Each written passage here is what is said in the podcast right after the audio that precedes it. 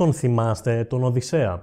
Ναι, εκείνον που προσπαθεί απεγνωσμένα να γυρίσει στην Ιθάκη. Ξέρετε, εκείνον που περνάει όλες αυτές τις περιπέτειες. Η αλήθεια είναι ότι μέχρι το σημερινό επεισόδιο τον είχαμε ξεχάσει κάπως. Επιτέλους όμως ήρθε η ώρα να πρωταγωνιστήσει στη δικιά του Οδύσσεια.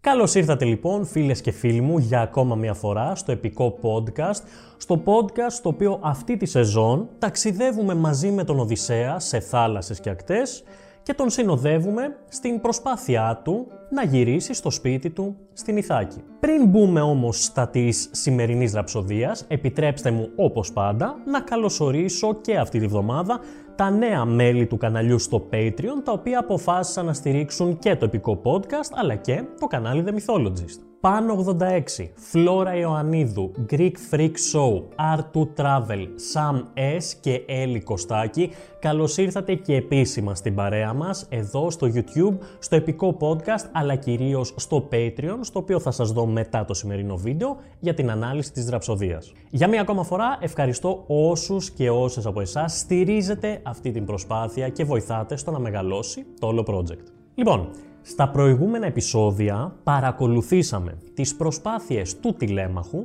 του γιου του Οδυσσέα, για όσους έρχεστε τώρα στην παρέα μας, να μάθει πληροφορίες για την τύχη του πατέρα του.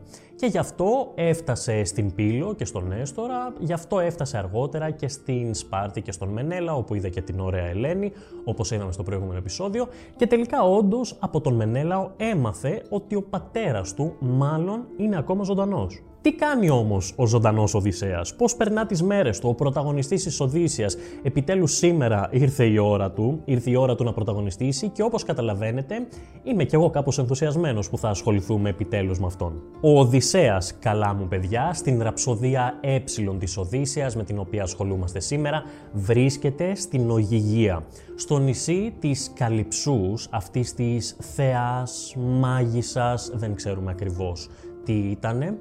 Αυτό που ξέρουμε όμως σίγουρα είναι ότι τον είχε μαγέψει τον Οδυσσέα και ο Οδυσσέας καθόταν εκεί για πάρα πολύ καιρό και είχε σχεδόν ξεχάσει το ταξίδι της επιστροφής του. Η Καλυψώ τον θέλει κοντά της, για πάντα, μέχρι ο Οδυσσέας να πεθάνει εκεί.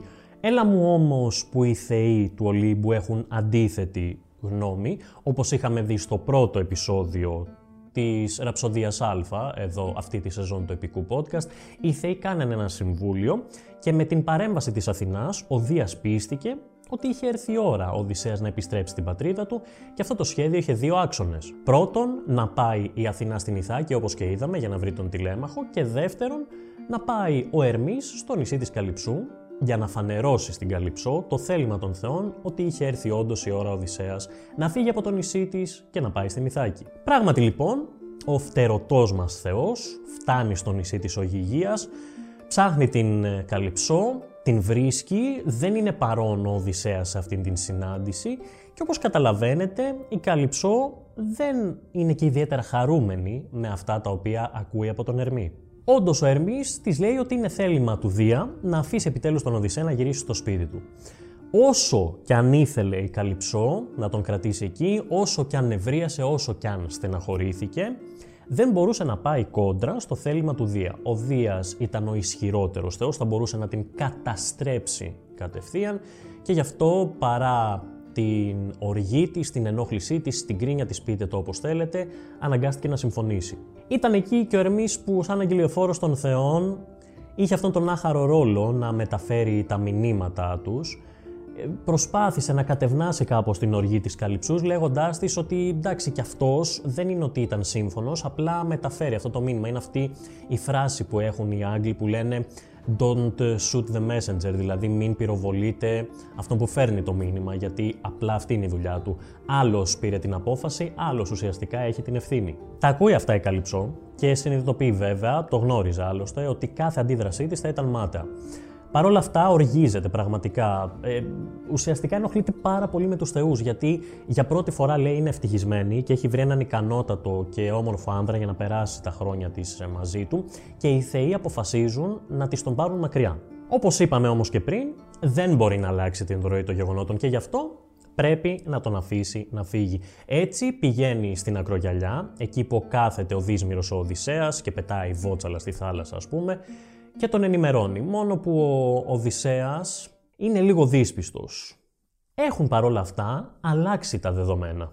Μιλώντας για δεδομένα, είμαι στην ευχάριστη θέση να σας ανακοινώσω ότι χάρη στην αγάπη που δείχνετε στο podcast θα έχουμε για το σημερινό και για κάποια από τα επόμενα επεισόδια μαζί μας το NordVPN. Τα πράγματα είναι πολύ απλά και θα σας τα εξηγήσω πάρα πολύ γρήγορα. Ας πούμε ότι βλέπετε Netflix, όπως όλος ο κόσμος, ειδικά τώρα που πλησιάζουν οι γιορτές, και θέλετε να δείτε μία σειρά, ας πούμε μία ταινία, που όμως δεν είναι διαθέσιμη για το Netflix στην Ελλάδα. Με το NordVPN δεν έχει καμία σημασία αυτό. Με το πάτημα πραγματικά ενός κουμπιού μπορείτε εικονικά να αλλάξετε την τοποθεσία σας με πάνω από 5.000 επιλογές και να δείτε πραγματικά ό,τι προσφέρει το Netflix και το κάθε Netflix. Σας το λέω κι εγώ που δεν είμαι τόσο της τεχνολογίας αυτής, αλλά το χρησιμοποίησα και πραγματικά μου λύθηκαν τα χέρια. Επίσης, το πιο σημαντικό και αυτό που απασχολεί τους περισσότερους και τις περισσότερες, είμαστε σε μια εποχή όπου στο διαδίκτυο τα δεδομένα μας και τα στοιχεία μας είναι εκτεθειμένα από παντού. Και αυτό το πρόβλημα όμως, έχω να σας πω, με το NordVPN τελειώνει. Τα δεδομένα μας και η παρουσία μας στο διαδίκτυο κωδικοποιούνται και αποκρυπτογραφούνται με κάποιους τρόπους που δεν γνωρίζω, αλλά δεν με ενδιαφέρει κιόλας. Το σημαντικό είναι ότι κανένας περίεργος τύπος που θέλει να μάθει πράγματα για μένα χωρίς να έχει την άδειά μου, δεν μπορεί να το κάνει. Και το ίδιο συμβαίνει και με την αποτελεσματική αντιμετώπιση κακόβουνων λογισμικών και περίεργων site που προσπαθούν και αυτά ύπουλα να μπουν στους υπολογιστές μας και να πάρουν πολύτιμα στοιχεία, γιατί τώρα το NordVPN προσφέρει και threat protection. Αντικειμενικά, τελείως αντικειμενικά, είναι κάτι πάρα πολύ χρήσιμο και το είδα από πρώτο χέρι. Αν θέλετε κι εσείς να το χρησιμοποιήσετε ή να το τσεκάρετε, πηγαίνετε στην περιγραφή του βίντεο, ακολουθείτε το σύνδεσμο που έχει για το κουπόνι επικό, έτσι για να στηρίξετε το κανάλι, και κάνετε τη συνδρομή σας. Αν δεν σας αρέσει ή αν το μετανιώσετε, κανένα πρόβλημα. Το NordVPN προσφέρει επιστροφή χρημάτων για τις πρώτες 30 μέρες. Τι σημαίνει αυτό? Κανένα απολύτως ρίσκο για τα χρήματά σας, με αντάλλαγμα σίγουρη προστασία αν αποφασίσετε να το έχετε στον υπολογιστή σας. Και έχοντας πει αυτά, πάμε τώρα να δούμε πώς αντέδρασε ο Οδυσσέας σε αυτά που είχε να του πει η Καλυψώ. Βρίσκει λοιπόν η Καλυψώ τον Οδυσσέα, όπως είπαμε, εκεί στην ακρογιαλιά, και παιδιά, είναι με βαριά καρδιά πραγματικά. Δεν θέλει να το κάνει αυτό, όμως είναι και πονηρή. Παρουσιάζεται στον Οδυσσέα και του λέει αυτά που έχει να του πει, ότι δηλαδή θα τον αφήσει να φύγει, σαν να είναι δική της απόφαση, σαν να μην της το έχουν επιβάλει οι θεοί. Ο Οδυσσέας τα ακούει αυτά. Είναι καχύποπτος, αντικειμενικά έτσι, δηλαδή το καταλαβαίνουμε. Τόσο καιρό είναι στην Ωγυγία, στο νησί της Καλυψούς, και ξαφνικά η γυναίκα η οποία τον κρατά εκεί εμφανίζεται και του λέει ότι τώρα θα τον αφήσει να φύγει. Γιατί? Προφανώς είναι καχύποπτος ο Οδυσσέας και έχει κάθε δικαίωμα να είναι καχύποπτος. Η Καλυψώ ορκίζεται ότι του λέει την αλήθεια. Εμείς βέβαια ξέρουμε το τι πραγματικά συμβαίνει και ποιος την έκανε να το κάνει αυτό. Εκείνη αρχίζει τα κοπλιμέντα και να τον μαλακώνει για να του δείξει ότι όντως το είναι αυτό το πράγμα, και όντως από ένα σημείο και μετά ο Οδυσσέας πείθεται από την Καλυψώ. Οι δυο τους θα έχουν μια τελευταία όμορφη, ρομαντική, ερωτική σκηνή στο τελευταίο τους δείπνο στο νησί της Ωγυγίας, εκεί όπου η Καλυψώ θα εκνευριστεί βέβαια, γιατί συνειδητοποιεί, ρωτώντας και τον Οδυσσέα, ότι όντως και εκείνος θέλει πάρα πολύ να την αφήσει, και η Καλυψώ δεν μπορεί να το δεχτεί, γιατί θέλει να την αφήσει για μία θνητή, για μία απλή γυναίκα. Τι το παραπάνω, λέει, έχει η Πηνελόπη από μένα. Βέβαια, ο Οδυσσέας παρατηρεί εκείνη την ώρα ότι αρχίζουν κάπως και της γυρνάνε τα μυαλά και δεν θέλει να διακινδυνεύσει το γεγονός ότι πριν λίγο ήταν έτοιμη να τον αφήσει να φύγει. Γι' αυτό το λόγο σπέβδει πάρα πολύ γρήγορα να της πει ότι δεν συγκρίνεται καν σαν γυναίκα και σαν ομορφιά η Καλυψώ με την Πηνελόπη.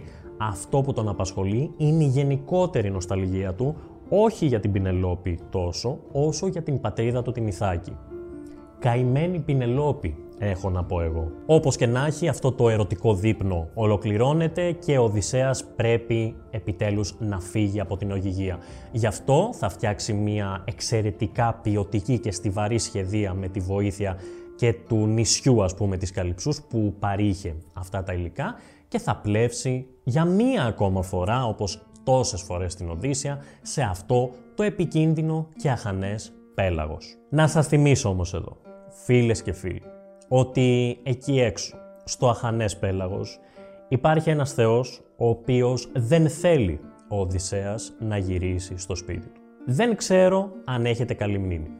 Αν έχετε καλή μνήμη, θα θυμάστε ότι στη Ραψωδία Α, σε αυτό το πολυσυζητημένο Συμβούλιο των Θεών, οι θεοί είχαν πάρει την απόφαση να βοηθήσουν τον Οδυσσέα όταν ο Ποσειδώνας έλειπε στην Αιθιοπία. Ο Ποσειδώνας επέστρεψε από την Αιθιοπία. Είδε τον Οδυσσέα μέσα στη θάλασσα πάνω σε μία σχεδία εκτεθειμένο. Νομίζετε ότι του πέρασε η οργή? Νομίζετε ότι θα τον άφηνε έτσι απλά να γυρίσει στην Ιθάκη? Όχι. Η οργή του Ποσειδώνα είναι πάρα πολύ μεγάλη. Μην ξεχνάτε, ο Οδυσσέας έχει τυφλώσει το γιο του, τον Πολύφημο. Θα μιλήσουμε γι' αυτό αργότερα. Θαλασσοταραχή, κύματα, αέρας και για μία ακόμα φορά ο Οδυσσέας είναι έρμεο της φύσης ή του Ποσειδώνα, για να το πούμε καλύτερα, και είναι έτοιμος ακόμα μία φορά να πνιγεί και να γίνει τροφή για τα ψάρια. Για μία ακόμα φορά δεν είναι ούτε η μοίρα του Οδυσσέα καλή, ούτε η μέρα του, εν πάση περιπτώσει, καλή, και ο Ποσειδώνας κάνει ό,τι μπορεί για να τον καταστρέψει για μία ακόμα φορά. Η αλήθεια είναι ότι αυτή η φορά ίσως είναι η χειρότερη από όλες. Όχι μόνο λόγω του κινδύνου που διέτρεχε η ζωή του Οδυσσέα, αλλά και λόγω της ψυχολογικής κούρασης που ένιωθε πλέον ο βασιλιάς της Ιθάκης. Έχει περάσει όλον αυτόν τον καιρό εκεί, στο νησί της Ωγυγίας, αφού έχει περάσει προηγουμένως τα Πάνδυνα με τους συντρόφους, από τους οποίους δεν του έχει μείνει κανένας. Θα τα πούμε αυτά αργότερα, σε άλλες ραψωδίες. Αλλά την τελευταία στιγμή έχει μια τελευταία ελπίδα. Η Καλυψώ τον αφήνει επιτέλους να φύγει, αλλά όχι. Με το που πατάει στη θάλασσα, γίνεται ο χαμός εξαιτίας του Ποσειδώνα. Φτάνει σε σημείο ο Οδυσσέας, μονολογώντας, να πει ότι θα προτιμούσε 1000 φορές να έχει πεθάνει στην Τρία, θα είχε, λέει, τουλάχιστον έναν ένδοξο θάνατο, παρά να τραβάει εδώ και τόσα χρόνια αυτό το μαρτύριο. Και αυτό δεν είναι κάτι απλό, αυτό που λέει. Είχε απέναντί του έναν πολύ ισχυρό θεό. Όμως για καλή του τύχη είχε και δίπλα του για μία ακόμα φορά θεϊκή βοήθεια. Δεν ήταν αρχικά η Αθηνά αυτή που τον βοήθησε όμως σε αυτή την περίπτωση. Ήταν η Ινώ, η Λευκοθέα, που με τον κεφαλό δεσμό της τον έλυσε και του τον πέταξε για να πιαστεί και να σωθεί. Κάπως τα κατάφερε, πιάστηκε από τον κεφαλό δεσμό, ακούμπησε σε βράχους. Ο Ποσειδώνας τον έβλεπε και γελούσε, είναι η αλήθεια, αλλά αποφάσισε κάποια στιγμή να φύγει γιατί έβλεπε ότι τον είχε ταλαιπωρήσει αρκετά. Του είχε καταστρέψει και τη σχεδία και τα όνειρα και την ελπίδα και τα πάντα. Για 3 ολόκληρες μέρες, λέει ο Όμηρος, ότι ο Οδυσσέας πάλευε με τα κύματα, μέχρι να τον βοηθήσει και η Αθηνά να του δείξει το δρόμο με το κολύμπι για να ξεβραστεί για ακόμα μία φορά σε άγνωστη στεριά. Λίγο πριν αφήσει λοιπόν την τελευταία του πνοή, με τη βοήθεια της Αθηνάς και της Λευκοθέας, ο Οδυσσέας θα σωθεί από την τρικυμία και τη θαλασσοταραχή του Ποσειδώνα και θα κοιμηθεί. Εκεί θα τον αφήσουμε κι εμείς για αυτή τη βδομάδα. Θα τον συναντήσουμε και πάλι στο επόμενο επεισόδιο του επικού podcast, στην επόμενη ραψωδία. Και πριν σας αφήσω, θα σας πω μόνο ότι η στεριά στην οποία ξεβράστηκε δεν είναι άλλη από τη στεριά του νησιού των Φεάκων. Εκεί θα τον πιάσουμε λοιπόν την επόμενη φορά, στο νησί των Φεάκων. Θα τον δούμε να γνωρίζει νέα μυθολογικά πρόσωπα, νέους ήρωες, βασιλείς, πριγκίπισσες, και θα μιλήσει κιόλας για τις παλιές του πολύ σημαντικές περιπέτειες, πριν έρθει η ώρα να βιώσει τις νέες του περιπέτειες, τις πιο κομβικές, τις πιο συγκλονιστικές, γιατί δεν τις έχει ζήσει ακόμα, αλλά και τις τελευταίες, τις μεγάλης του Οδύσσειας. Αυτά είχα να σας πω λοιπόν και αυτή τη βδομάδα. Περιμένω κάποιους και κάποιες από εσάς στο Patreon να τα συζητήσουμε λίγο περισσότερο και, όπως πάντα, μέχρι το επόμενό μας ταξίδι στην αρχαία ελληνική ή και παγκόσμια μυθολογία και αρχαιολογία, εύχομαι σε όλους και σε όλες να είστε καλά.